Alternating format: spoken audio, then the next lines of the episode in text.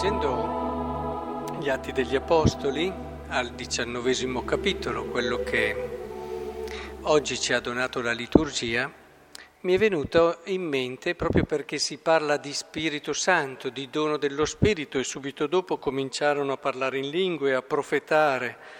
E la ricchezza dei doni, dove questi doni non sono gli stessi per ognuno. C'è una bellissima catechesi di San Cirillo d'Alessandria che la Chiesa ci fa pregare, che ci aiuta proprio a capire, visto che stiamo camminando verso la Pentecoste, lo Spirito Santo e il suo ruolo, la sua funzione, la, l'efficacia della sua opera. Paragona San Cirillo lo Spirito Santo all'acqua.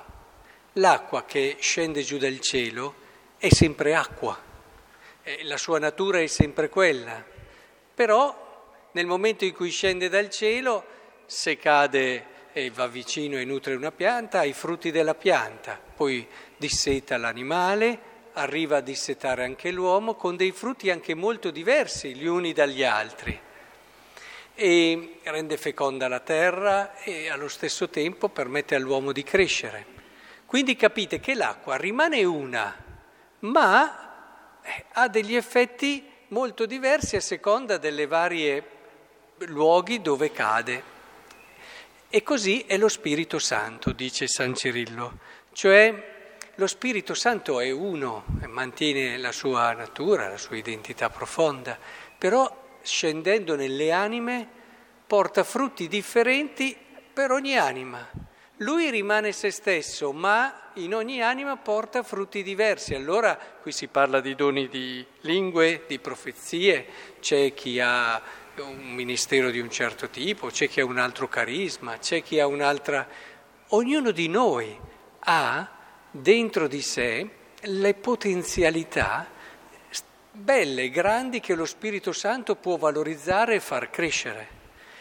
Ecco allora, prepararsi alla Pentecoste vuole dire prendere coscienza che il dono dello Spirito Santo che scenderà in modo rinnovato nella solennità di Pentecoste è, è, e ci è donato proprio perché faccia fiorire in modi diversi, eh? a volte siamo un po' unilaterali, vediamo solo le cose che magari ci interessano e non cogliamo invece che ci possono essere doni anche in in modi diversi e, e, molto differenti da quelli che stiamo sperimentando, sperimentando e vivendo noi.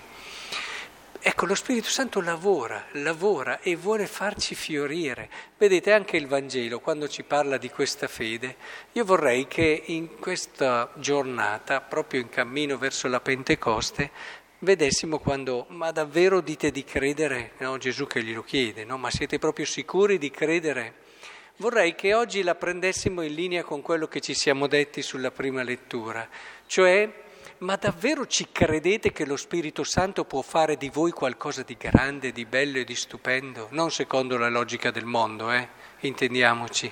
Non dobbiamo diventare persone di successo, questo spesso anzi deforma la bellezza che potenzialmente abbiamo se non siamo molto maturi e bravi.